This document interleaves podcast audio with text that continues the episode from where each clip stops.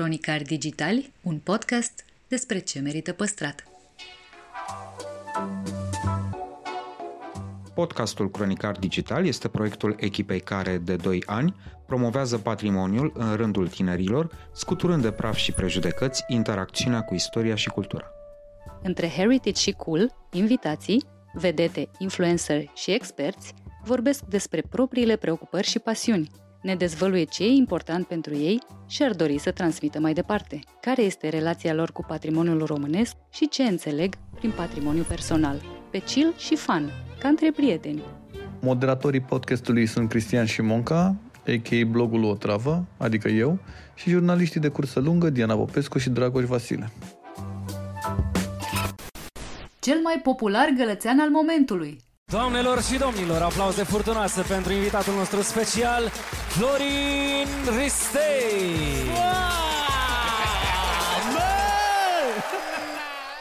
Povestește despre urba natală și dezvăluie de ce era faimos blocul în care a copilărit.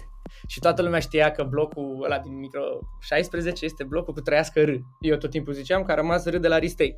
Vorbește despre celebritate și aroganță. Și pentru stilul ăsta al meu direct uh, sunt blocat de foarte multe ori pe pagini de Facebook. Asta mă deranjează teribil. Și explică de ce 2020 a fost cel mai bun an din viața lui. Sunt omul dintre ape M-am revărsat de atâtea ori în miez de noapte Tu m-ai certat în loc să-mi fii aproape Și ai dispărut ca un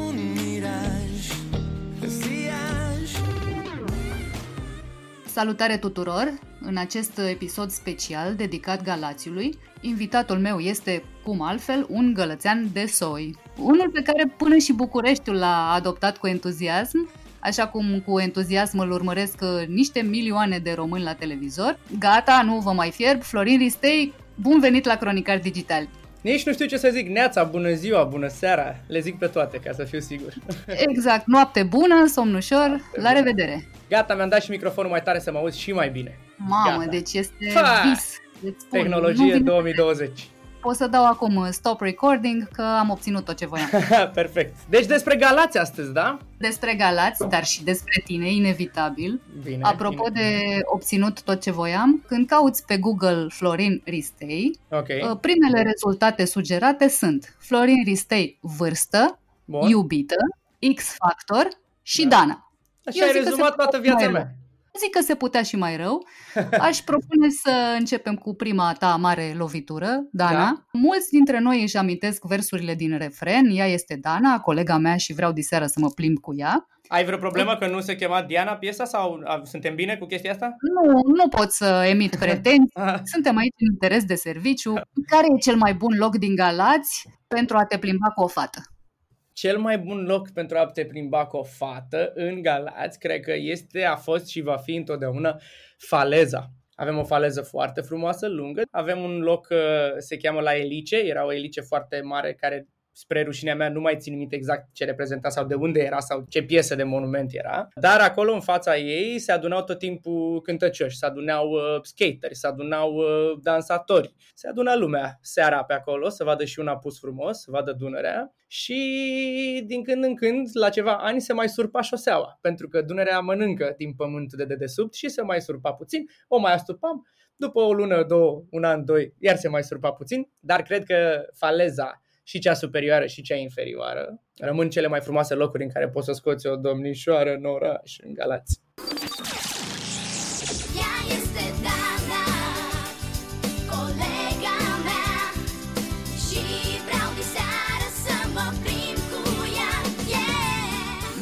Dacă o scoți la plimbare și ai întâmplător la tine și o chitară, crezi că șansele de a o convinge de calitățile tale de tot felul? Bă, știi, asta cred că a fost un mit întotdeauna cu ia, uite, îi cântă. N-am, uh, n-am profitat de chestia asta. A fost eu cam prost și n-am profitat așa cum trebuia, că am auzit că în altă părți mergea. Dar nu, nu n-am ieșit niciodată chitară pe stradă, cred. Uh, mai aveam un coleg de trupă care zicea că era pianist, e pianist, și zicea că atunci când aducea o domnișoară acasă, îi cânta gol la pian.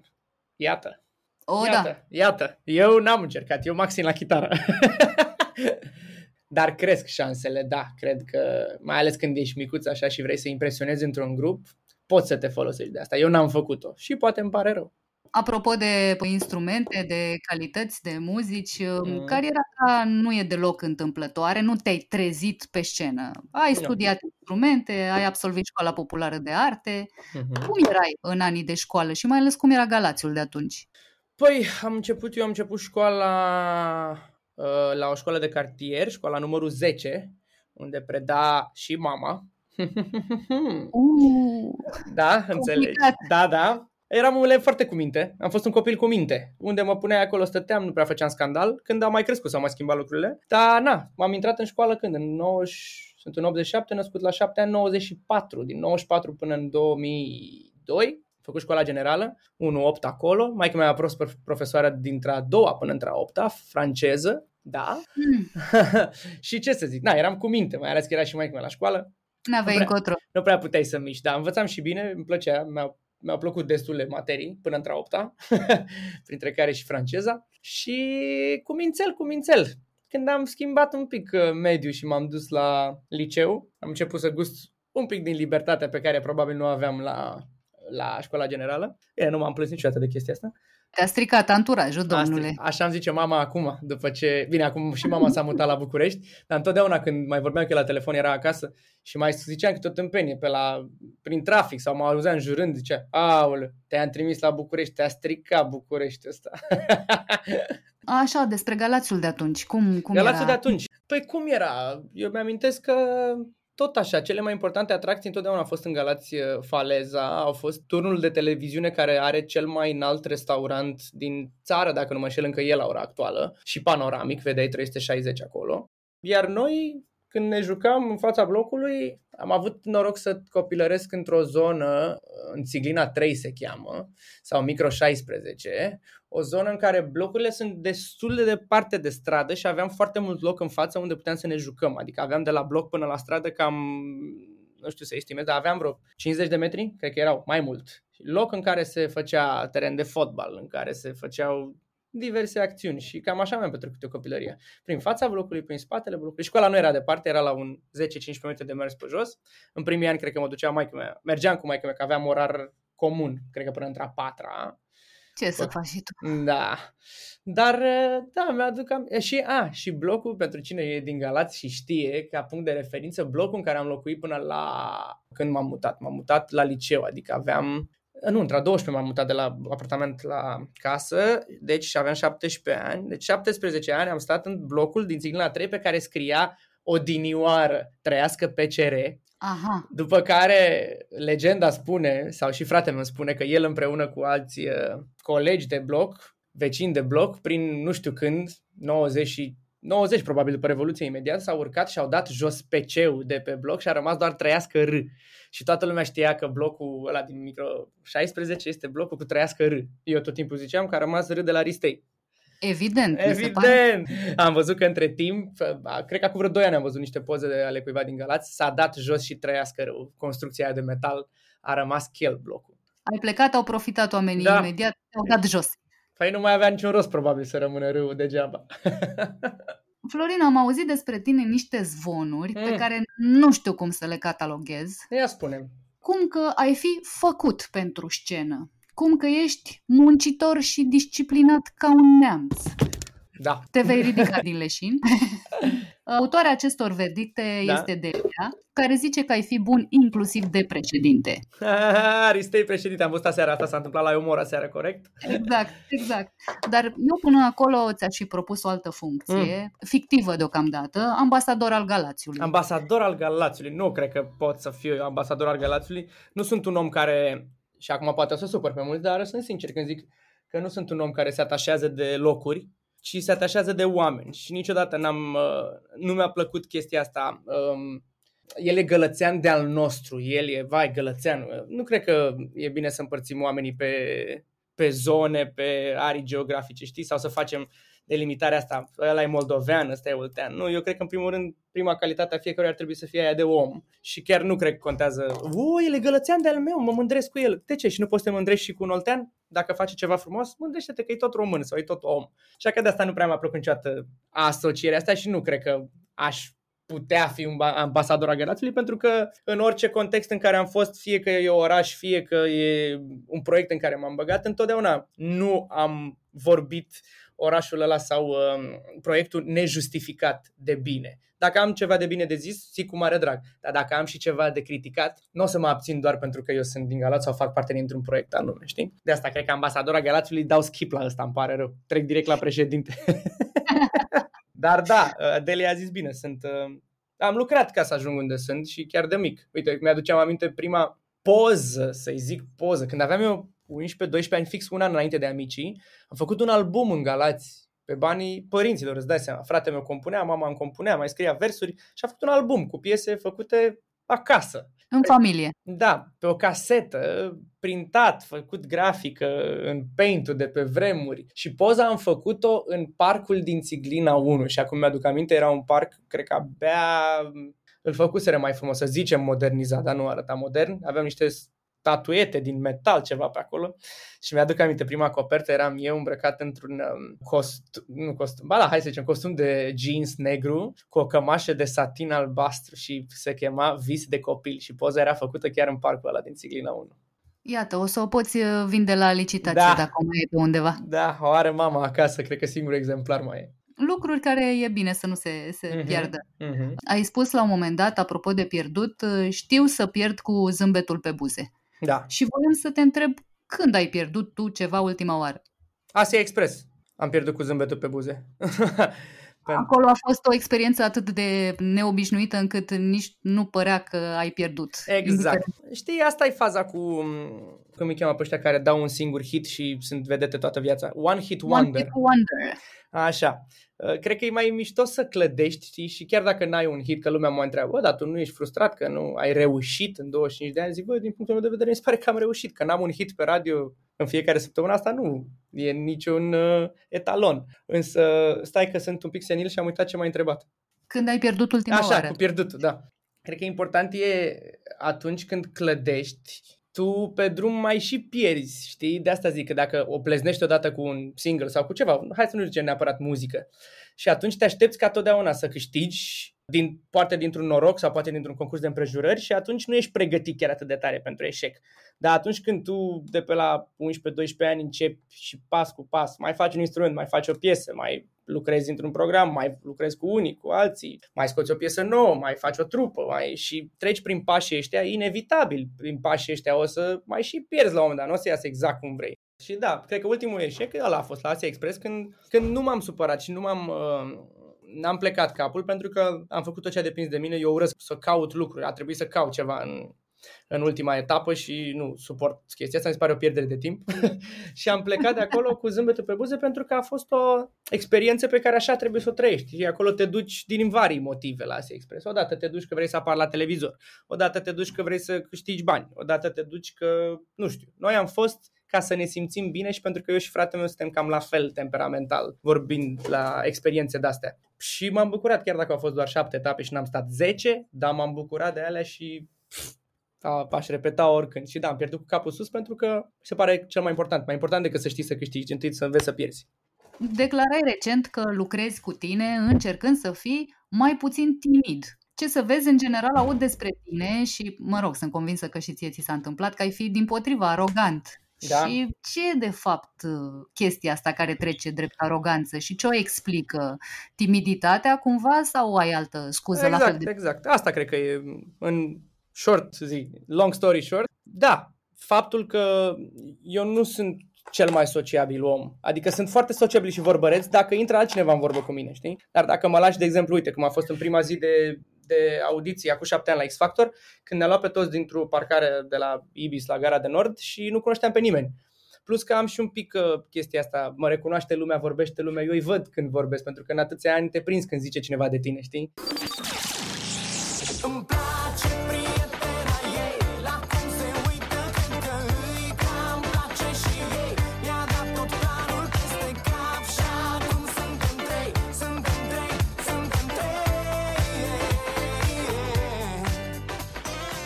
Și nu prea îmi place chestia asta și atunci eu nu o să intru niciodată în vorbă cu cineva dacă nu mă întreabă cineva ceva. Și am stat într-un colț, cred că două, trei ore până a venit cineva la mine. Salut, salut! Și după aia, normal că sunt foarte sociabil, dar sunt timid în primă parte. Hai să zicem că am mai scăpat de asta în ultimii 2-3 ani și să zicem că experiența Asia m-a ajutat să scap un pic de ea, pentru că nu m-aș fi văzut în viața mea oprind o mașină sau vorbind cu necunoscuți. Dar uite cum nevoia te-a împins, mi-am dat seama că, bă, nu e chiar atât de rău. Și timid din uh, ce punct de vedere? Adică n-aș ști ce să zic mai departe. De exemplu, mă duc la o fată. Bună, sunt Florin. Și acum ce mai zic? Ce vreme frumoasă, ce... Pentru că am o teamă exagerată de penibil, știi? Și din cauza asta trec de multe ori ca arogant. Pentru că dacă mă vezi la un eveniment undeva și nu am venit cu nimeni, eu o să stau singur. Nu o să intru în drogașcă doar de dragul de a nu sta singur. Uite, ai, uh, ai pomenit de X-Factor de experiență de acum șapte ani. Ai recunoscut la vremea respectivă că tu n-ai venit la concurs ca să legi prietenii. Și întotdeauna mi s-a părut că ești un tip direct și onest, cel puțin în declarațiile oficiale. Ai mm-hmm. și de pierdut de pe urma acestei uh, apucături? Da, mai zic și și părinții și prietenii mai zic de multe ori, băi, nu te mai certa cu ei, nu le mai zic direct așa tot ce, mai, mai filtrează. Păi și eu întreb cu ce scop, cu ce mă ajută pe mine să filtrez o informație. De exemplu și acum la X-Factor, părerile sunt împărțite despre cum jurizez eu. Eu m-am decis să fiu exact cum sunt eu în viața de zi cu zi și să dau aceleași răspunsuri pe care le-aș da chiar dacă n-aș fi la televizor. Adică dacă vine un copil care îmi cântă cum cântă, eu o să-i zic din prima, când bine, când rău, poți să cânti la nivel profesionist, poți să cânti doar ca hobby, pentru că eu n-am absolut nimic de pierdut. Da, unii o traduc asta ca lipsă de empatie. Nu mă supăr nici aici. Poate sunt ușor lipsit de empatie, dar pentru că eu aș prefera să mi se zică chestiile astea în mod direct și destul de tranșant, eu cred că o vorbă sinceră spusă la vremea ei care supără și deranjează puțin s-ar putea să ajute mai mult decât un pupat în fund când nu trebuie. Și pentru stilul ăsta al meu direct sunt blocat de foarte multe ori pe pagini de Facebook. Asta mă deranjează teribil. Pe această cale, pe această cale, aș vrea să, să aduc în atenția primăriei capitale, primăriei sectorului 1, uh, administrației prezidențiale, să-mi scoată blocul de pe Facebook, că vreau să comentez. Acum vorbim foarte cinstit, arogant, nearogant, mm-hmm. un defect recunoscut și asumat trebuie să ai și tu. Defect uh, asumat? Da, lipsa răbdării. Zero, zero răbdare. Ciudat am răbdare în uh, atunci când lucrez la un proiect sau ce ține de cântat sau când mixez o piesă sau când am mega răbdare. În rest, zero răbdare. Zero răbdare n-a învățat pe cineva să facă niște chestii. Zero răbdare în uh, a aștepta nejustificat. Zero răbdare în zero răbdare. să nu mai dau exemple. Dar, uh, da, asta pentru că sunt eu foarte agitat uite, dacă se mai îndoia cineva că ești arogant, eu am dovada supremă. Că sunt. Ai, exact. Ai declarat că vânezi greșeli gramaticale pe Facebook. Wow. Și ca de la grammar nazi la grammar nazi, ai tot respectul meu. Da, mulți, uh, mulți, hai nu mulți. O, o, o parte dintre oameni cataloghează chestia asta ca a te da deștept sau a epata cu cunoștințele tale, iertați-mi cucufonia. Dar mie întotdeauna mi-a plăcut să fiu cel mai prost dintr-un grup decât cel mai deștept dintr-un grup. Pentru că atunci ai de învățat și de la ceilalți de lângă tine și îmi place să mă corecte de cineva sau îmi place cineva să-mi zică, băi, ai folosit greșit un cuvânt, uite, învață-l așa. Da, contează foarte mult cum o zici ca să nu-l superi. Dacă o zici într-un mod agresiv, da, deranjează și poate nici mie nu mi-ar plăcea să te facă de râs de față cu cineva. Dar tu în momentul în care faci o polemică cu cineva pe Facebook prin comentarii, tu vrei să ai niște idei senzaționale, dar ți le exprimi prost gramatical, o să-ți pierzi credibilitatea și atunci e evident că o să-ți bag degetele în ochi și o să zic, bă, tu îmi zici ce principii îmi zici tu aici, că tu nici măcar nu știi să scrii corect gramatical. Unii zic, dar ce bă, nu înțelegi, nu ajunge mesajul la tine? Pa, ajunge mesajul la mine, dar contează cum ajunge, pentru că mi se pare că din felul în care scrii, poți să-ți dai foarte mult seama de comportamentul unui om sau de gradul lui de a fi citit sau ceva. Mă gândeam că pare din ce în ce mai puțin important pentru români să vorbească într-un mod corect și voiam să te întreb cum le explici că nu e deloc un moft sau un lux să-ți vorbești corect limba? Primul rând, cred că ține chestia asta de respect. Respectul pentru, pentru țară, pentru limbă. E limba ta nativă. Adică nu mă interesează că vorbești perfect engleză sau franceză dacă tu nu scrii corect în română, chiar dacă ajunge mesajul unde trebuie. Pentru că, uite, nu, nu-mi place nici uh, naționalismul ăsta fals, știi? Că mai zice lumea, băi, dar tu vorbești de rău tot timpul țara. Zi, eu vorbesc de rău când e de rău, vorbesc de bine când e de bine, tocmai pentru a putea să corectezi ceva și pentru, eu cred că ăsta e simțul civic. A încerca să faci ceva, ăsta e naționalism, a încerca să faci ceva la tine în țară, arătând greșelile și încercând să faci ceva bine. Nu să zici tot timpul, bă, eu sunt român, ia uite, Hagi, Nadia. Hai să nu mai dăm aceleași exemple de 100 de mii de ani. Hai să dăm altele, să creăm noi altele. Și cred că a ști limba este cea mai mare dovadă, de na- una dintre primele dovezi de naționalism pe care le poți uh, da rapid.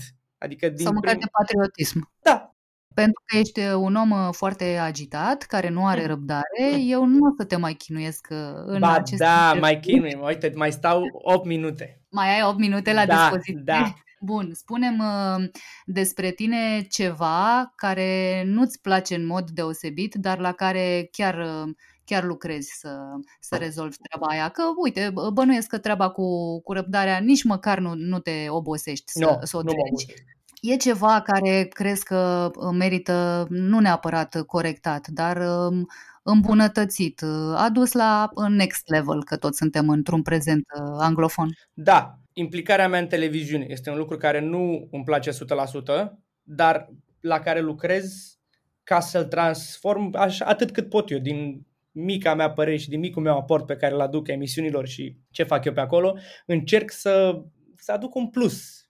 Eu încerc. Acum, dacă reușesc, e partea a doua. Dar, da, dacă m-ai întreba dacă sunt total pro-televiziune, aș spune că nu, pentru că uneori îmi încalcă unele principii și valori. Dar accept să fac compromisul ăsta pentru că întotdeauna în toate proiectele în care m-am implicat aleg să mă dedic 100% și aleg să încerc să aduc și amprenta personală și să schimb un pic, chiar dacă e destul de greu, să fiu mândru și de tot ce fac. Până la urmă, cam asta e ce vreau eu să fac și în muzică și cu TV-ul. Atunci când dau un play pe YouTube la orice piesă sau la orice uh, registrare de la o vreo emisiune, să fiu mândru de ce am făcut acolo, știi? Să nu zic, bă, uite, aici m-am lăsat călcat în picioare de alții. Suntem în plină pandemie, din păcate, în Mhm. continuare. Ne-a dat tuturor viețile peste cap, ne-a cam uh, buimăcit uh, situația asta. Există ceva ce ai învățat, vreo lecție cu care te-ai ales de pe urma pandemiei? trăgând linie, n-am simțit pandemia asta foarte restrictivă eu, pentru că eu sunt un om care stă foarte mult în casă, care lucrează foarte mult între patru pereți. Nu sunt un om care să iasă noaptea prin cluburi sau pe la terase, chiar deloc, sau să mănânce până oraș. N-am simțit chestia asta. Însă, aș fi ipocrit să zic că pentru mine 2020 n-a fost un an senzațional. Cu toate chestiile care s-au întâmplat, pentru mine până acum 2020 a fost cel mai reușit an din punct de vedere profesional, dar și personal. Adică pandemia m-a făcut să îmi dau seama că lucrurile bune vin în cele mai neașteptate momente, dar dacă ți le dorești cu adevărat, e adevărată chestia aia. Energia pe care o dai în univers, la un moment dat, mai devreme sau mai târziu, ți se întoarce. Dar ți se întoarce fix atunci când nu mai, nu mai crezi că se întoarce. Și da, anul ăsta ce am făcut? Am fost jurat la X Factor, adică încă sunt, că încă e emisiunea pe TV, am fost cooptat în proiectul Neața, am întâlnit o fată senzațională și da, asta zic, că anul ăsta, dacă trag linie și adun suma reușitelor, îmi cam dă pe plus și pentru asta nu pot să fiu decât uh, recunoscător energiilor. Florin, eu îți doresc să ieși pe plus în continuare, chiar și după ce se termină mizeria asta cu distanțare mai mare decât ne, ne dorim, uh, să-ți meargă toate fix așa cum vrei tu. Mulți am tare mult! Așa să fie și salutăm gălățenii! Yay! Hey! Deci nu cred că vor renunța la a spune că ești de-al lor și asta mi se pare uh, emoționant, uh, înduioșător, cum vrei tu să-i spui. Absolut. Faptul Și, că și mă gândeam ieri că nici eu nu voi renunța vreodată dacă voi avea ocazia să vorbesc despre România sau Galați în orice alt context, în altă țară, o să o zic cu mândrie și o să zic că nu lăudând țara sau Galațiu fără niciun rost, ci încercând să aduc, uh, zim cum se, awareness despre locul ăla, știi? Cred că asta e ce ar trebui fiecare artist să facă, să nu uite de unde a plecat și întotdeauna când are ocazia să ajute locul din care a plecat, țara din care a plecat, dacă asta, dacă ajunge star internațional, să zicem. mulți am mult! Și eu, Cronicari Digitali, un podcast despre ce merită păstrat.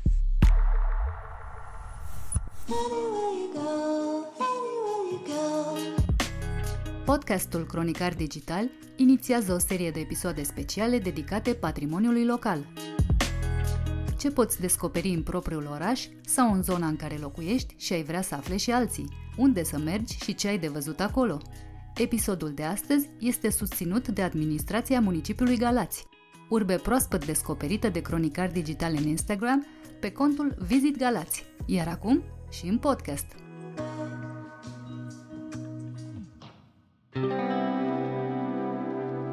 Ionuț Pucheanu, primarul municipiului, ne dezvăluie cum încearcă să-i convingă pe tineri să rămână în oraș. Se zice că ar putea apărea aproximativ 20.000 de noi locuri de muncă. Vorbește despre patrimoniul urbei și potențialul său, Având ca element central acest muzeu în aer liber de sculptură în metal, care însumează nume extrem, extrem de, de, de consistente la, nivelul, la nivel artistic internațional. și explică de ce Galațiul nu trebuie să fie prizonierul propriului trecut.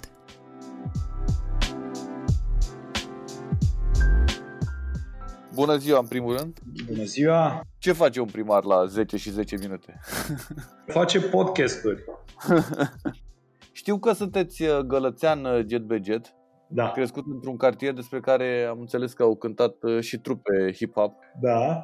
Ce Avem- fel de copilărie ați avut uh, și cum era Galațiu în perioada copilăriei? Am să vă spun o, o chestie care nu știu dacă e în avantajul Galațiului, dar să știți, bun, recunosc că zona copilăriei mele a făcut parte în primii patru ani de, de mandat uh, a unui amplu proiect de regenerare urbană, prin urmare s-a schimbat acum. Dar dacă m-ați fi întrebat acum, cred că am terminat proiectul acum 2 ani de zile, ce era deosebit sau diferit în parcarea copilăriei mele și parcarea pe care am găsit-o după, hai să spunem, 30 de ani, v-aș fi spus sec, nimic, era aceeași. Cum a arătat copilăria mea?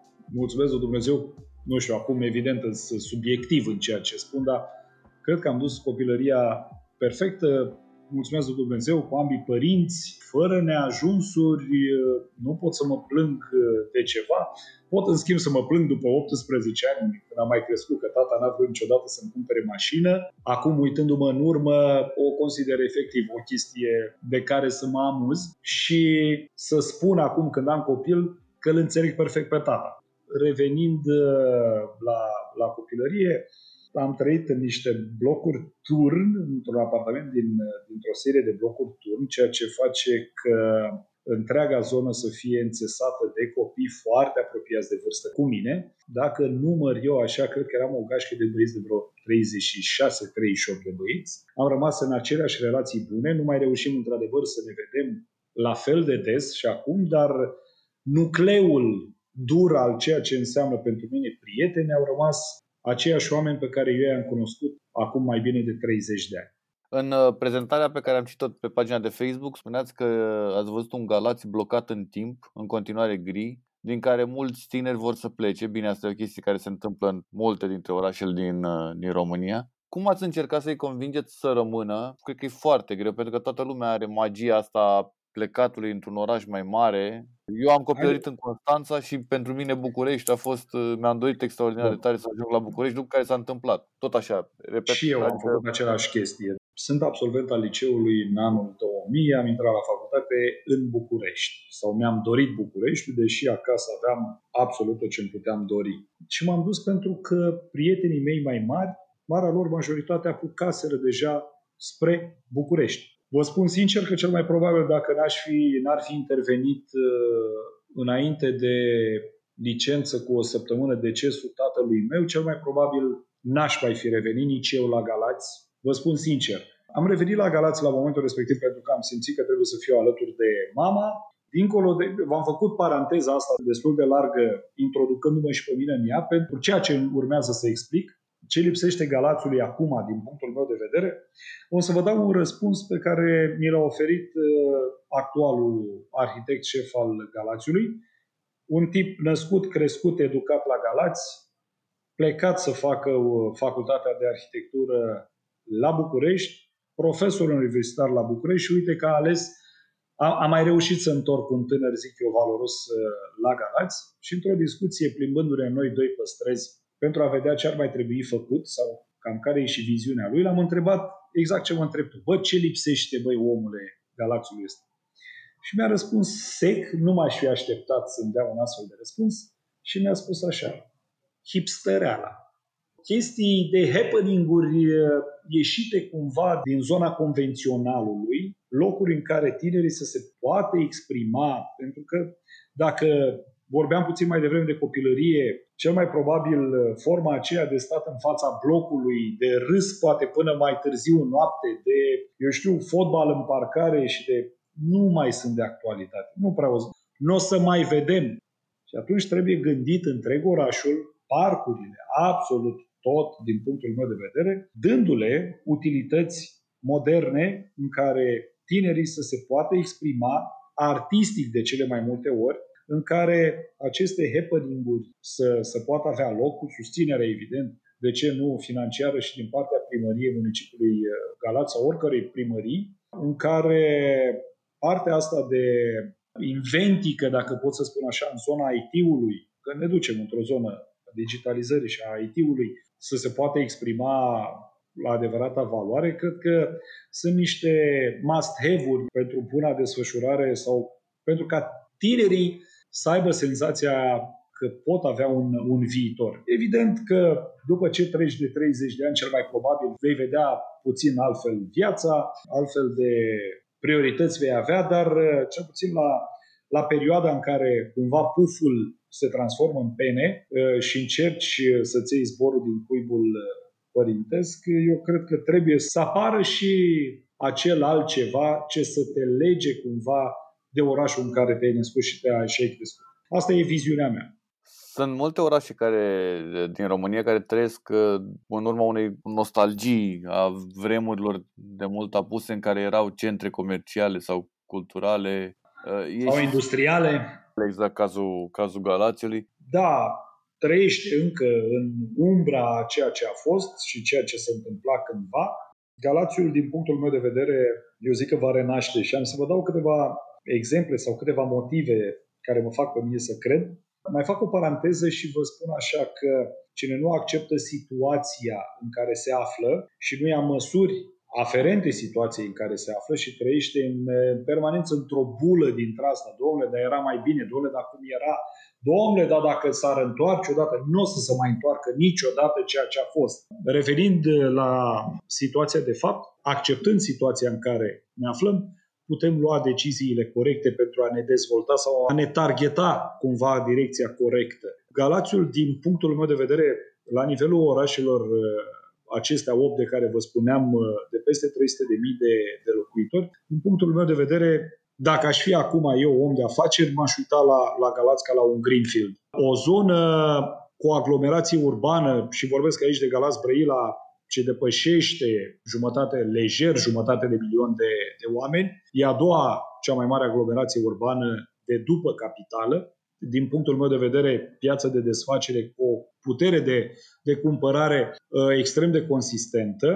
Dacă e să o spun așa, și nu-i la laudă, ci la partea, hai să spunem așa, mai nasoală a lucrurilor, suntem uh, ultimul, cred că, oraș până acum 2 ani de zile, 2 ani, 3 ani, noi nu aveam cinematograf în, în, în Galația. Am avut extraordinar de multe, s-au închis toate, s-au transformat în orice altceva mai puțin în cinematograf, ia până ca molul din Galați să, să construiască în continuarea lui uh, un cinematograf cu 8 săli. Nu aveam cinematograf. De asta spun, toată lumea să uită și s-a uitat până acum doar spre vestul țării, fiind extrem de atrași de zona respectivă și datorită infrastructurii rutiere, modului ușor de a ajunge poate în vestul Europei, s-au investit în fabrici și uzine prin zona respectivă pentru că era mai ușor să-ți duci produsele spre Occident, acolo unde marea majoritate tind să-și uh, desfacă ceea ce produc. Galațiu și zona asta cumva de, de graniță au rămas puțin în urmă, dar recuperăm. Și vă spun că se recuperează consistent. Uh, suntem uh, lideri în zonă la nivelul atragerii de fonduri europene. 203 milioane de euro am închis anul trecut sau exercițiu financiar ce s-a, abia s-a finalizat. Avem extrem de multe proiecte pe, pentru viitor. Tot pe fonduri europene urmează transformarea portului din Galați într-o zonă multimodală, într-un port multimodal, va fi al doilea port de containeri după, după Constanța. Prin urmare, la un studiu făcut de specialiști, în urma investiției acesteia care se ridică la aproximativ 100 de milioane de euro, se zice că ar putea apărea aproximativ 20.000 de noi locuri de muncă. Evident că lucrurile astea nu se vor întâmpla mâine, dar sperăm să se întâmple poi mâine. Adică cel puțin până în 2024 să se finalizeze această investiție.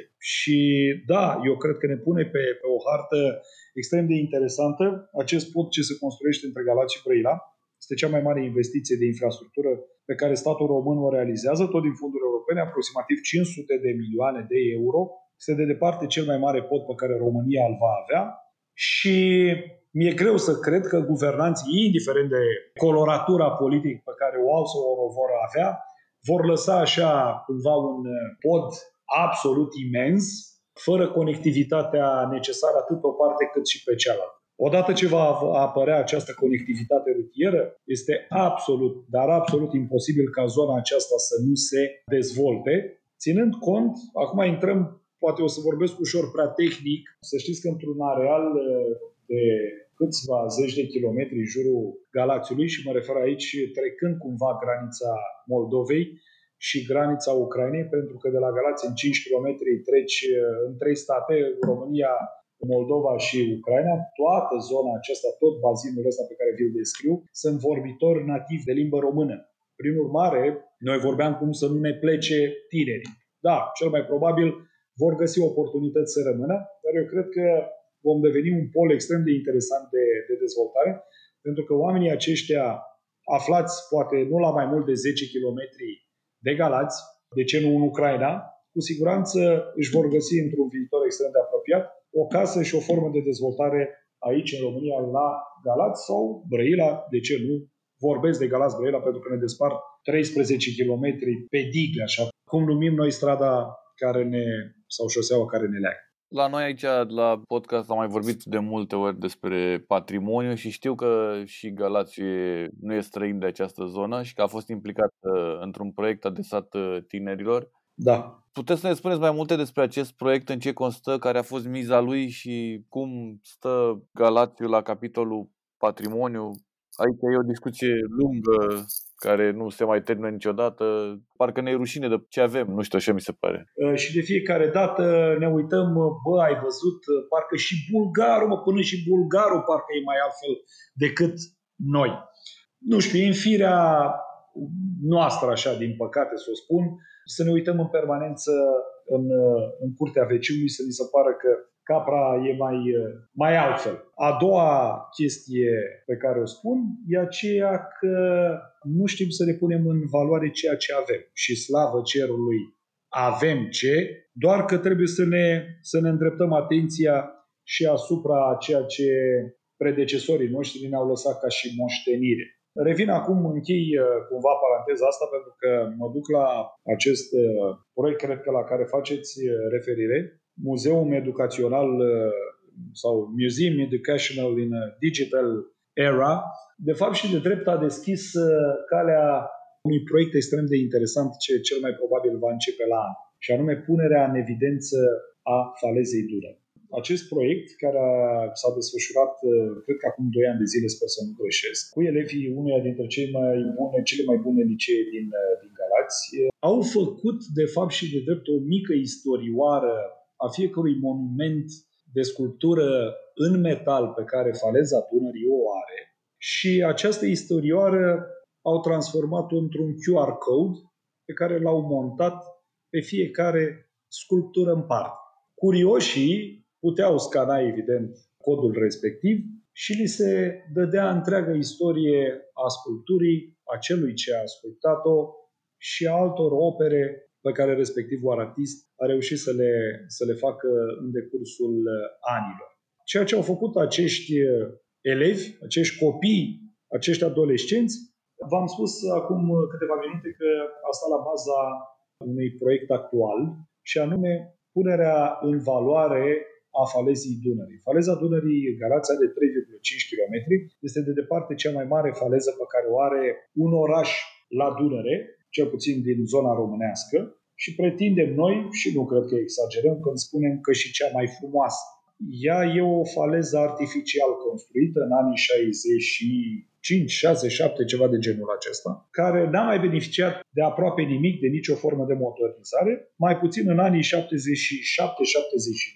atunci când la Galați au avut loc două tabere de sculptură, cele mai mari tabere de sculptură în metal pe care cred că România le-a găsuit vreodată, când nume, apropo de patrimoniu și de ne, a ne uita în permanență la ceilalți, nume care la momentul actual sunt poate printre numele celebre ale sculpturii mondiale, cu sculpturi și cu lucrări de for public în extraordinar de multe capitale ale, ale Europei și ale lumii. Și astfel ne-am dat seama de ce bogăție avem noi la Galați, pe care n-am pus-o până acum în valoare. Noi căutând în ultima perioadă, dându-mi seama că trebuie să ne refacem uh, brandul de oraș, pentru că, ok, spuneai Galați, spuneai poate orașul roșu, spuneai un oraș uh, hiperindustrializat, cu un colos precum uh, Sidex Galați, care însuma la un moment dat peste 50.000 de angajați pe toată platforma combinatului. Vă dați seama mai mare decât marea majoritate a orașelor din, din România, am descoperit că avem acest, această nestemată pe faleză, iar acum am de depus și am și obținut fondurile necesare proiectării, ceea ce ne duce cu gândul că va fi foarte ușor de obținut următoarele fonduri europene, sumă de 15 milioane de euro, pentru cumva regândirea întregii faleze, parcursului acesta pietonal pe faleza Dunării, având ca element central acest muzeu în aer liber de sculptură în metal, care însumează nume extrem, extrem de, de, de consistente la, nivelul, la nivel artistic internațional. Știu că pe lângă faleză, ă, intrarea în Galați a devenit un obiectiv turistic ă, prin ă, sculpturile amplasate aici, ca urmare a votului dat de locuitorii orașului. Așa este. Anul trecut știu că au fost un perete al școlii 26 a fost împodobit cu un mural realizat de Cristi Scutaru, care e Tot chiar ei au mai, au mai, da, da, da, și au mai realizat încă o lucrare într-o zonă destul de traficată de pe faleză, lucrare ce atrage, dacă la școala 26 e o lucrare extrem, extrem de frumoasă, mi-e place foarte mult, dar e mai artistic. Aici e o lucrare ce are și un mesaj ecologic, și anume aceea la, al poluării apelor. E cu atât mai interesantă lucrarea cu cât ea se desfășoară pe niște scări nu știu dacă ați văzut-o, vă putem trimite fotografii în sensul acesta.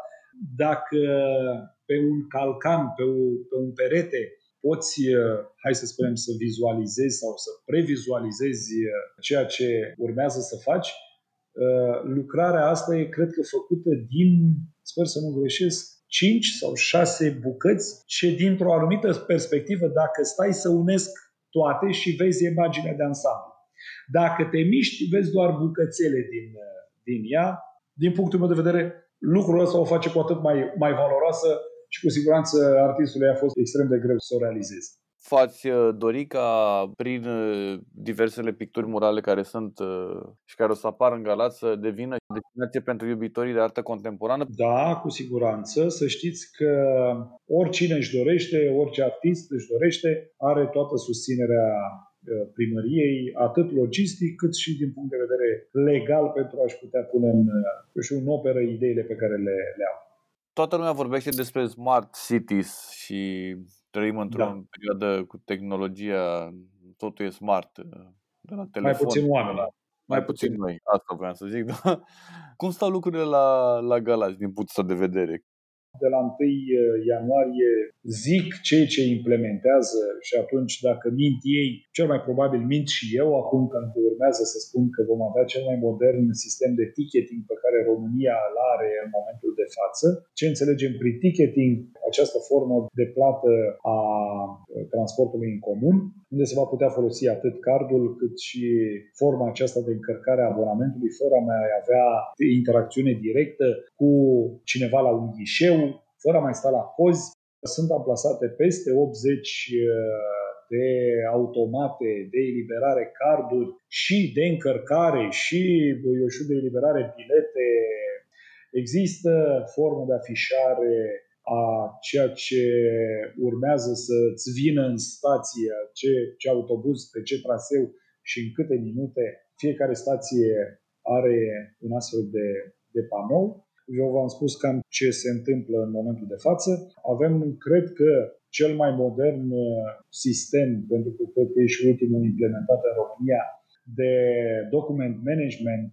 Începem și noi să ne lipsim de, de forma aceasta printată și să lucrăm absolut totul doar pe calculator și transmiterea documentelor și semnarea lor se va produce încă avem o problemă aici și discuții cu semnătura aceasta electronică. Sper să o rezolvăm până la sfârșitul anului. Și ceea ce vă pot spune apropo de, de zona de smart, deși e doar o, o altă formă de smart, suntem prima primărie din România care a emis acum 3 luni de zile primul certificat de urbanism 100% online. Încercăm să, să digitalizăm cumva absolut uh, orice, interacțiunea cu cetățeanul. Eu zic că viitorul sună bine și îmi dau seama, am realizat în cele două săptămâni de izolare, pentru că am trecut și eu prin boala asta numită COVID, am realizat că oricât de mult ne-am chinuit noi să ne întoarcem în trecut și să dăm orașului acesta strălucirea de altă dată, pentru că nu știu dacă știi, fac o paranteză, a, nu știu câta paranteză, Galațiul a avut la început de 1900 peste 20 de consulate deschise. Și prima rută, apropo de partea novativă, prima rută internă aeronautică a fost între București și Galați. Degeaba încercăm noi să ne întoarcem acolo unde credem că ne e locul da? și să încercăm să, să ne întoarcem în timp, cel mai probabil nu vom reuși și atunci hai să fie asta un T0 și să facem din Galați un oraș super high-tech pentru zona în care urmează să se dezvolte. Există că am vorbit de, și de bune și de rele. Există trei puncte slabe ale orașului și trei puncte care vă mândriți? Pe de o parte, uite, am să-ți dau un, uh, un, un punct care e atât slab cât și puternic. Poziționarea. Poziția orașului nostru, dintr-un anumit punct de vedere, nu reprezintă un avantaj. E un, e un punct slab. Suntem la capăt de Uniunea Europeană. Cumva toată lumea stă țintită cu ochii spre vest ceea ce înseamnă că cumva cu spatele către noi, pe de o parte. Asta e un punct slab. Dar un punct uh, la fel de puternic îl reprezintă faptul că suntem poarta de intrare în Uniunea Europeană. Un alt punct uh, slab uh, al Galațiului este faptul că preț de 26 de ani, din păcate, nimeni n-a înțeles că trebuie să să regândim un brand de oraș. Și n-a înțeles că trăind cumva în umbra a ceea ce a fost cândva Galațiu, cum bă, noi suntem cei mai cei. Avem al doilea combinat din, Eu, din Europa, al treilea din lume, produceam, făceam, se întâmplau. Ei, au rămas cumva nostalgici și nu au realizat că orașul Galați e doar un alt oraș din altele zecile, sutele de mii de orașe ale Europei sau ale lumii. Prin urmare, trebuie să gândești să faci ceva ce te deosebește de ceilalți sau în urma a ceea ce faci sau cum te promovezi, atragi atenția asupra ta. Punct uh, foarte. Dunărea. Dunărea, din punctul meu de vedere, cea mai mare autostradă pe care România asta o are. Pentru Galați, uh, de fapt și de drept așa am și luat cel mai probabil ființă ca și oraș și așa ne-am și dezvoltat ca Portofranco, va reprezenta pentru Galați, odată cu apariția acestui port multimodal, o șansă extraordinară de relansare a tot ceea ce înseamnă comerț, producție și, evident, toate celelalte servicii și afaceri ce uh, sunt pe, pe orizontală în orice oraș mare în care industria și afacerile merg bine. Referitor la brandul de oraș, care ar fi varianta uh, obiectivă și varianta subiectivă? Brandul de oraș, din punctul meu de, de vedere, e greu să te desparți de ceea ce înseamnă Dunăre, de ceea ce înseamnă port, de zona aceasta de artă și, nu în ultimul rând, de partea de inovare și de, de smart city și de high-tech. Nu, nu vă cunosc, dar păreți că sunteți un om foarte ambițios.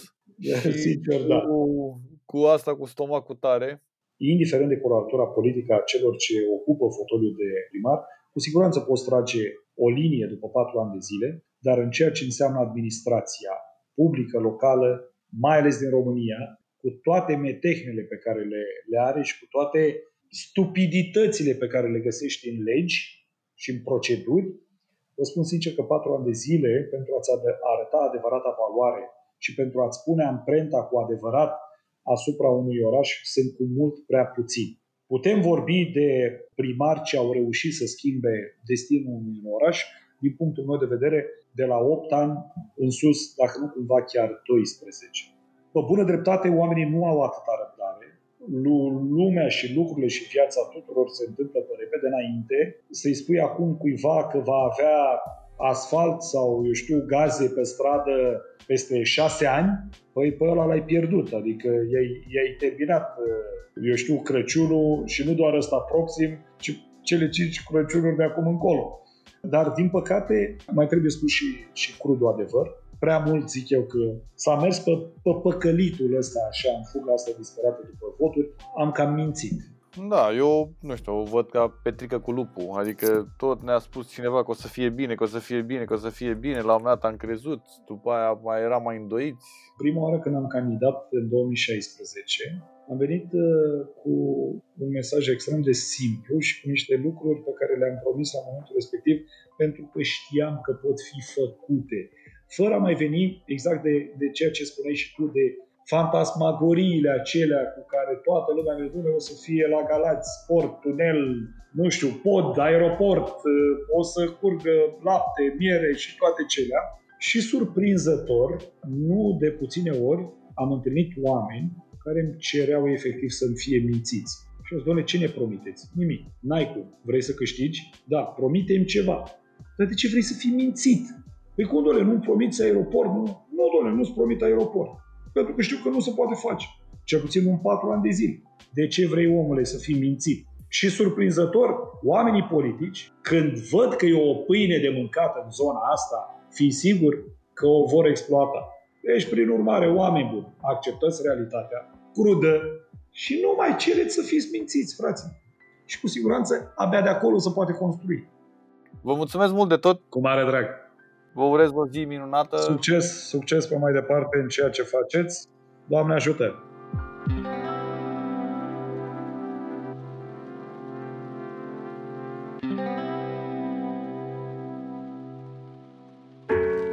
Povești greu de crezut. Mituri care au pus la treabă imaginația a generații întregi. Oameni și proiecte nebunești. Ce e adevăr și ce e invenție. Uneori, realitatea își scoate pălăria în fața unei născociri irezistibile. Cu vorba bună, este pastila în care îți spunem ce lucruri incredibile am mai aflat. În episodul de azi, Muzeul de Artă Vizuală din Galați. Check the mic and make sure it sound right, boys. Ce te aștepți să găsești la parterul unui bloc din oricare oraș românesc? Un supermarket, două-trei farmacii și măcar o casă de pariuri. La parterul unui bloc din Galați funcționează însă, de șapte ani, o instituție de cultură, Muzeul de Artă Vizuală. Înființat în anul 1967, muzeul a fost adăpostit în anii săi de glorie de o clădire emblematică din oraș, retrocedată către Arhiepiscopia Dunării de Jos în anul 2013. Așa se face că de atunci iubitorii de arte și-au schimbat traseul și au făcut drum pe strada Tecuci, numărul 3. Acolo, parterul și primul etaj al unui bloc găzduiesc lucrările marilor maestri români. Un spațiu modest și impropriu pentru artă, spun specialiștii. Din păcate, prea puține dintre cele 6.000 de lucrări aflate în patrimoniul muzeului pot fi expuse aici. Pe lângă răsfățul cultural, vizitatorii au parte și de bonusuri neobișnuite, de pildă vecini care bat în țeavă în timpul vernisajelor. Speranța a prins forma unui sediu nou, o clădire de 4.000 de metri pătrați, cu aer futurist, ridicată cu ajutorul unei investiții de 7 milioane de euro. Muzeul de artă vizuală ar fi trebuit să se mute aici din toamna aceasta, însă 2020, cu toate provocările lui neașteptate, a întârziat marele pas. Cel mai probabil, așa cum declară angajații instituției, mutarea va fi posibilă către finalul anului viitor. Epopeea muzeului continuă. însă, indiferent unde s-ar afla, merită să-i treceți pragul. Am prieteni bucureșteni care au făcut un drum la Galați special pentru asta. S-au întors entuziasmați. Grigorescu, Aman, Tonița, Resu, Paladi, Petrașcu, Bernea, Sălișteanu, Irimescu, Gerasim sau Apostu sunt doar o parte dintre numele celebre care se află în colecția Muzeului de Artă Vizuală, nume capabile să înnobileze orice spațiu. It sound right, boy. Acest episod al podcastului Cronicar Digital este susținut de administrația municipiului Galați, care își propune să aducă în fața publicului larg cât mai multe comori din patrimoniul local, alături de obiective turistice demne de vizitat. Irina Susanu, profesor universitar la Facultatea de Economie și Administrare a Afacerilor de la Universitatea Dunărea de Jos, vorbește despre brandul ideal de oraș al Galațiului. Turismul e o stare de spirit. Aflăm care sunt atracțiile turistice de dincolo de faleză, Clădirile istorice, hrubele, Castru Roman de la Tirighina, pădurea Gărboavele, lacul Brateș și beneficiile pescuitului alături de un intelectual. și se uitau pescarii la noi și uh, era foarte ciudat că, da, el citea, iar eu la lansetă. Irina, bine ai venit la podcastul nostru pe care înțeleg că îl și asculți. Așa este, bine v-am găsit, Dragoș, mă bucur de invitație. Și am zis așa cumva că e mai bine să fim sinceri unul cu altul de la bun început și să-ți mărturisesc că eu n-am fost niciodată la Galați, iar soția mea a copilărit uh, undeva în Brăila. Am, am început cu stângul cumva, nu-i așa? Din potrivă, acest aspect te obligă să vii la Galați, sper să te conving și evident vă aștept. Chiar aș vrea să întreb, uh, apropo de Brăila și Galați, un lucru pe care nu cred că îl stăpânesc foarte bine. Ce se întâmplă cu zona metropolitană Dunărea de Jos? O, este un proiect interesant, este un proiect pe care l-am susținut și îl susțin în continuare ca fiind o soluție, o soluție interesantă pentru ambele orașe. Am fost chiar moderator, mi-amintesc, în cadrul unui, um, unui eveniment inițiat de către Asociația Galați Orașul meu și Universitatea Dunărea de Jos din Galați. Am încercat noi atunci să aducem la aceeași masă reprezentanții ai ambelor orașe, mediul de afaceri, instituții publice, mass media. Scopul era să găsim soluții imediate, dar, mă rog, din păcate încă suntem în fază de discuții, dar clar, este un proiect interesant pe care îl susțin în continuare și ar da zonei cumva o putere, forță, din toate punctele de vedere ar ajuta, zic eu.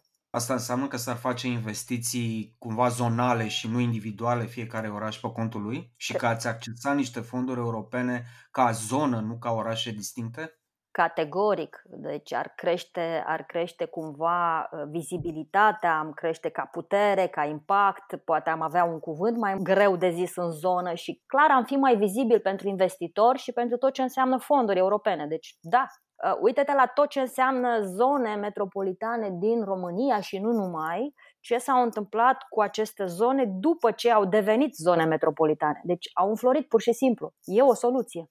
Să zicem că ieșim repede din localitate pentru că îți mărturisesc noi aici de unde sunt eu cel puțin din Bragadiru suntem încă în carantină și să zicem că mai și iau carnet de conducere repede, ceea ce nu o să se întâmple. Și să zicem că ne urcăm într-o mașină care acuie la soacra mea și venim uh, repejor la Galați. Îți dau mesaj pe, pe Facebook, ne organizăm noi cumva. Care sunt primele trei locuri din oraș unde putem să ieșim împreună la o cafea sau la un pește sau... A, frumos. Păi vă aștept atunci. Uh, Trebuie neapărat să vii dacă ai și Vin cu nevasta, adică de-aia am Da, zis, uh, dacă ai și spus-o, vă aștept categoric, dar cu ochii închiși, ordinea ar fi aceasta. Restaurantul Alex, Blue Aqua, Union Jack, iar varianta mai aproape de apă, așa cu pește autentic dunărean, o găsești la Captain Jack.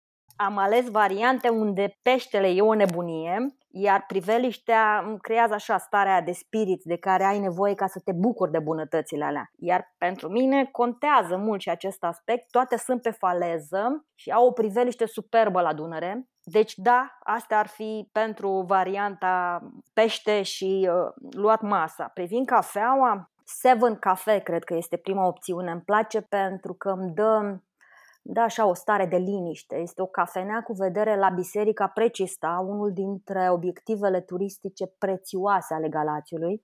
Îmi place și terasa de la Union Jack și gustul cafelei așa când soarele se reflectă în Dunăre. Apoi prefer cafenelele din jurul facultății și aici avem Aquarello, nu știu, Casa Gustului, dar dacă vorbim doar de cafea, fără povestea din jurul cafelei, atunci o cafea bună este și cea de la Give Me Five, pe care poți să o iei la pachet înainte de curs, fiind foarte aproape de facultate. Deci, Corect. variante avem. Hai, vino, te aștept, vă aștept. Măi, o să, o să venim pentru că acum trebuie să mărturisesc public. Una dintre colegele noastre și o veche prietenă de-a noastră de la Cronicari Digital, Violeta, e din Galați. Super. Atunci vă aștept pe toți.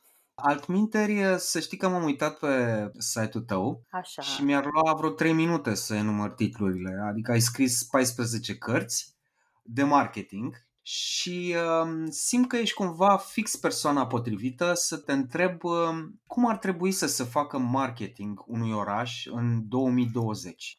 Și dincolo de asta, ce aturi are Galați în acest sens, dincolo de etichetele alea pe care le știm, orașul Taylor, mica Odessa și așa mai departe. Sunt multe de spus.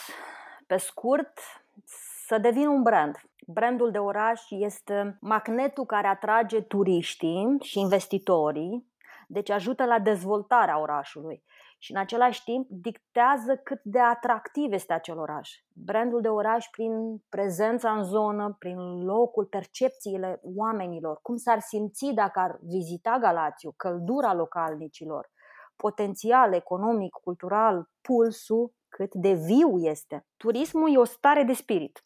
Nu contează cât de frumos este un oraș, contează să fie perceput frumos de către publicul țintă și contează experiența pe care o oferă turiștilor. Pentru mine, de exemplu, cel mai frumos oraș din lume este Veneția. Pentru că acolo am trăit cele mai frumoase experiențe și acele momente m-au făcut să văd orașul altfel. Deci asta avem de făcut, să oferim experiențe turiștilor, să-i facem să se simtă extraordinar, să-și dorească să facă poze în locurile reprezentative ale orașului, să se mândrească cu ele, să devină virale și să găsim acel element unic care definește cumva orașul și pe care să-l putem comunica. Aici e una dintre probleme. Iar ca turi, clar Dunărea, Dunărea Faleza, turnul Dunării, clădirile istorice, Hrubele, Castru Roman de la Tirighina, pădurea Gărboavele, lacul Brateș, Galațiu fiind numit pe lângă toate denumirile pe care le-ai amintit și orașul dintre ape, fiind înconjurat de Dunăre, Siret, Prut și lacuri. Deci am avea cu ce, doar că ar trebui să umblăm un pic acolo la experiență, la, la percepție și la mândria de a fi gălățean, cred. Eu am fost prin multe orașe de afară care au apă și oamenii din orașele alea au știut să speculeze faptul că au o apă curgătoare prin oraș. Cum putem specula Dunărea? Și nu e vorba numai de Galați aici. Pe tot parcursul ei în uh, România vedem că se fac foarte puține lucruri turistice pentru Dunăre. Avem Dunărea, avem Faleza, da, arată bine, s-au făcut câteva lucruri, s-au mișcat, să zic un pic lucrurile acolo și arată mult mai bine decât acum foarte mult timp. Eu am făcut studenție acolo, anii studenție, pentru mine Faleza era, a fost super, dar nu este exploatată la adevărata valoare. De exemplu, e foarte complicat de găsit să faci o plimbare pe Dunăre cu un vaporaș. La asta mă refer. Deci da, aici s-ar putea face foarte multe lucruri. Să știi că și la București este aceeași problemă. Trece Dâmbovița într-o zonă mai mult sau mai puțin amenajată, nu vreau să discut cum e amenajat și de ce, dar nu se face nimic pe mal. E o problemă și probabil că ar trebui să găsim, nu știu, ceva la nivel uh, poate național, o strategie privind utilizarea apelor, utilizarea în scop turistic sau un, cumva un model, un model de business, un model care ar putea fi preluat și folosit în toate zonele astea, care ar putea fi exploatate foarte bine din punctul ăsta de vedere. Pe faleza noastră, în cazul nostru, mereu au fost discuții privind faptul că se surpă terenul, e nevoie de investiții foarte mari, adică discuții sunt. S-au făcut, cred că Galațiu are o grămadă de studii privind necesitatea, studii privind oportunitatea. Cred că acele parteneriate, un parteneriat public-privat ar fi o soluție peste tot. punct de vedere turistic, astfel încât să atragem acei investitori care vor să facă și care au viziunea pentru a pune în aplicare niște aturi, că până la urmă Dunărea e un atu. E trist să stai pe malul Dunării și să privești cum trec vapoarele de la vecinii noștri și nu se opresc la Galați. Am proiecte cu studenții mei și îi provoc să găsească soluții și să facă o serie de proiecte astfel încât să creștem vizibilitatea și să atragem mai mulți turiști la Galați. Ai idee, sau mă rog, informații, uh, cam cât câștigă Galați din, din turism pe an? Nu am cifre exacte, dar sigur nu cât ar fi posibil. Galați are cam 10.000 de turiști lunar, să zic, dintre care să zic că vreo 3.000 sunt turiști străini, dar un grad de ocupare destul de mic, în jur de 30%, cam așa. Și o durată media a sejurului cam de două zile. Weekend mai degrabă. În- Cred că de, nu știu dacă neapărat de weekend, dar cred că de business mai mult. Adică vin cei care au Ah. anumite evenimente uh, sportive, cantonamente, evenimente de business și, repet, până să înceapă nebunia. Deci, clar, am putea mai mult de atât și sunt sigură de asta. Ține, cred că, și de infrastructură, ține și de acel brand de oraș despre care îți povesteam, deci clar și de comunicare, de marketing. Toate, toate au rolul lor și fiecare ar putea contribui astfel încât să câștigăm mai mult din turism la Galați, pentru că clar se poate. Mă simt și prost că încă n-am ajuns în orașul în care predai la facultate și tocmai de-aia te întreb ce îmi poți spune despre Galați ca destinație de vară în vacanța studenților? Să știi că avem, avem cu ce. Faleza, un adevărat parc natural. Când eram, când eram studenți, eu și soțul meu, amândoi am terminat la Galați, aveam copacul nostru undeva pe malul Dunării, iar plimbările pe faleză sunt încă vii. Apoi Gârboavele, pădurea de la Gârboavele, cu evenimente și competiții sportive. Acolo e o nebunie. De când eram copil, țin minte că se desfășurau fel de fel de competiții de orientare turistică, cum era pe vremea noastră, nu știu dacă Da, am participat și eu. Acum, în continuare, deci e o, e, o, e o pădure interesantă, e o zonă interesantă, amenajată cât de cât și atunci poți să faci acolo o grămadă de chestii. Avem un centru de echitație la Tulucești, nu știu, parcuri, cluburi mai nou, fel de sport, aerodromul de la Vădeni, piste de bicicletă. Fix asta, pentru că mă, pe mine mă interesează mult plimbatul cu bicicletă.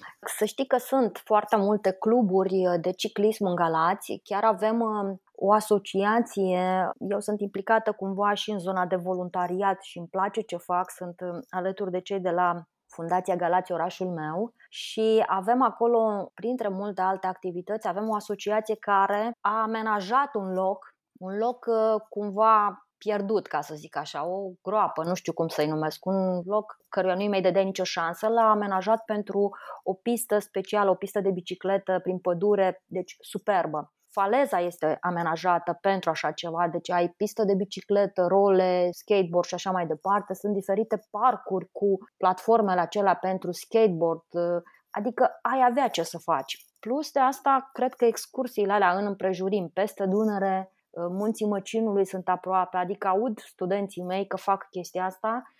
Mai nou, complexul Deliria, un parc acvatic căutat și de tineri și, de, și nu numai. Cred că fiecare găsește ceva pe gustul lui. Important este să fii viu. Avem um, lacuri, se pot întâmpla câteva chestii, dar nu cum mi-ar place mie, adică la nivelul, nu știu, caiac, schi nautic, chestii de genul ăsta, nu prea. În schimb, Măi, ție îți plac sporturile extreme. să știi că nu mă dau, nu mă dau înlături de la nimic. Adică când ficiorul meu a făcut 18 ani, el e genul ăla ITist, dacă ți imaginezi. Și a dorit la 18 ani uh, să sară cu parașuta și să piloteze nu știu ce avion. Și am zis ok, am căutat, am să vedem unde putem face acest lucru, dar am zis eu prima, eu prima să testez întâi, să vedem despre ce e vorba și apoi tu. Deci da, nu mă dau înlături de la nimic, dar mi-ar place să văd în Galați chestii de genul ăsta. Cred că mai degrabă ca outdoor în Galați, nu știu, pescuit sportiv, sunt câteva lacuri, sunt câteva zone, dar nu spre sporturile astea, hai să nu le zicem extreme, dar mă rog, Nu, nu, nu, am glumit, firește, da. care ar putea atrage. De ce nu? Ar putea atrage foarte mult în zonă. Deci, da, ar fi și aici o oportunitate. Să știi că nu sună deloc rău și de-aia întreb, sunt suficiente locuri de cazare în uh, Galați și sunt suficiente restaurante sau, nu știu, locuri de genul ăsta pentru turiști? Să știi că, din acest punct de vedere, uh, stăm foarte bine. Chiar ți-am explicat gradul de ocupare 30%, deci e loc, da, veniți, că avem unde să vă cazăm și avem chiar uh, unități hoteliere, uh, unități de cazare interesante din multe puncte de vedere, adică un raport optim calitate-preț, avem uh, unități de cazare orientate pe business sau nu, uh, zone mai intime, zone pe malul um, cu vedere la Dunăre, adică da, din punctul de vedere al unităților de cazare și al restaurantelor, stăm foarte bine. Faleza este o salbă de restaurante. Zona faleză inferioară, chiar pe apă, în diferite, nu știu, vapoare sau faleza superioară unde vorbim de restaurante mai de lux, mai, da? Deci pe gustul fiecăruia și cred că și din punctul de vedere al bugetului. Deci da, stăm bine aici. E un punct foarte, să știi. Vin vești bune de la tine de la facultate? Studenții vor să rămână în Galați? Uh, Să știi că în ultimul timp, da, nu știu dacă are legătură și cu tot ce s-a întâmplat în ultimul timp, avem um, studenți mai buni. Am avut niște, niște serii de excepție. Ultimul an acum, bine, și cu evenimentele astea, probabil că au rămas foarte mulți uh, studenți buni care și-ar fi dorit să studieze afară, au rămas în țară și atunci am avut, cred, cel mai mare număr de candidați și de studenți și în același timp avem niște grupe foarte, niște serii foarte bune. Mă gândesc cu ei o să faceți marketing pentru orașul vostru peste câțiva ani. Ce am observat, chiar dacă pleacă, se întorc. Și asta e un lucru bun și un semnal bun. E important să mai și rămână și asta ne dorim. Să facem cumva orașul mai viu, astfel încât să devină atractiv din toate punctele de vedere. După cum probabil știi, ne apropiem de final ca atare, o să trecem la chestionarul acela pe repede înainte, așa încât o să te întreb care e locul tău favorit din România. Uh, ador marea. Mamaia Nord. Aș putea sta non-stop să privesc marea, dar ador și vârful munților, nu știu, zonele sălbatice din jurul Brașovului, satul Măgura m-a fascinat mereu. Unde nu te-ai mai întoarce nici plătită? Uh, Cam mult spus, dar uh, ce să zic, găsesc mereu ceva bun în orice. Dar cred că cabana Sâmbăta, unde am înnoptat înainte de a urca pe vârful Moldoveanu, a fost interesant, provocator, dar nu cred că mai vreau. Tocul ferestrelor aveau deja ghearele urșilor pe acolo, nu se puteau închide, nu era lumină, ne spălam la râu. În schimb, peisajul și traseul îți lua respirația. A fost o experiență superbă. Cea mai frumoasă clădire din România? Universitatea Dunărea de Jos din Galați. Ok, ok, m-ai făcut curios, vezi? Cea mai bună mâncare, în opinia ta? Ciorbă de anghilă prinsă de mine la lansetă și gătită de un lipovean în delta, undeva la Dunavățu. Wow, deci de-aia stai la Galați, că îți place să dai la pește. Uh, Să știi că n-am mai, de mult n-am mai pescuit, în schimb, uh, dacă oprim, dacă vrei să-ți povestesc o chestie, apropo de lacuri, undeva pe lacul Cătușa, uh, e chiar lângă, lângă Galați, deci la intrarea în Galați, eram studenți, uh, ca să-ți faci o idee, soțul meu era genul acela care citea cărți, iar eu cu lansetele întinse pe malul lacului și se uitau pescarii la noi și uh, era foarte ciudat că, da, el citea, iar eu la lansetă. În momentul în care venea seara, el nu mai putea să citească și atunci spunea, mergem și eu spuneam, încă un pește, încă un pește. Până când l-am pus odată, a tras o lansetă și am zis, te rog, ajută-mă, trage repede. A fost suficient să prindă un pește și apoi n-am mai avut probleme, că n-am mai citit. Am mers amândoi la pescuit, dar n-am mai făcut asta de foarte mult timp. Crede-mă, o să-l anunț pe socră meu de chestia asta. Organizăm ceva. Dar eu pot să vin cu laptopul, adică nu cred că e o problemă. O să închid întrebându-te care este cel mai frumos drum de mers cu mașina. O, um, Plaiul Foi Măgura, dar mereu m-a fascinat drumul acela spre Balvanioș cu copacii aceia care parcă se înclină așa în fața ta iarna, plin de zăpadă sau toamna cu acele culori pastel așa ireale. Îți mulțumesc foarte mult, Irina, pentru că ți-ai făcut timp să stai de vorbă și cu noi, nu doar cu studenții tăi, online. Cu drag. Și chiar aș vrea să te întreb uh, unde faci Revelionul? Am o întrebare asta care este cumva tradițională de o vreme încoace, dacă faci în sufragerie sau în altă cameră din casă sau poate la Galați lucrurile s-au schimbat spre bine. Uh, din păcate nu s-au schimbat. Tare mi-e teamă că o să mă plimb din dormitor în living și din living în, nu știu, în bucătărie. O să vedem. Probabil că acasă. E, Doamne ajută pentru 2021. Una din promisiunile pe care mi le fac este ca în 2021 să ajung și la Galați. Și crede-mă, am telefonul tău, te sun. Sună foarte bine, abia aștept. Să rămână, mulțumesc frumos, Doamne ajută! Cu drag. Sănătate multă. Numai bine. Cronicari Digitali, un podcast despre ce merită păstrat.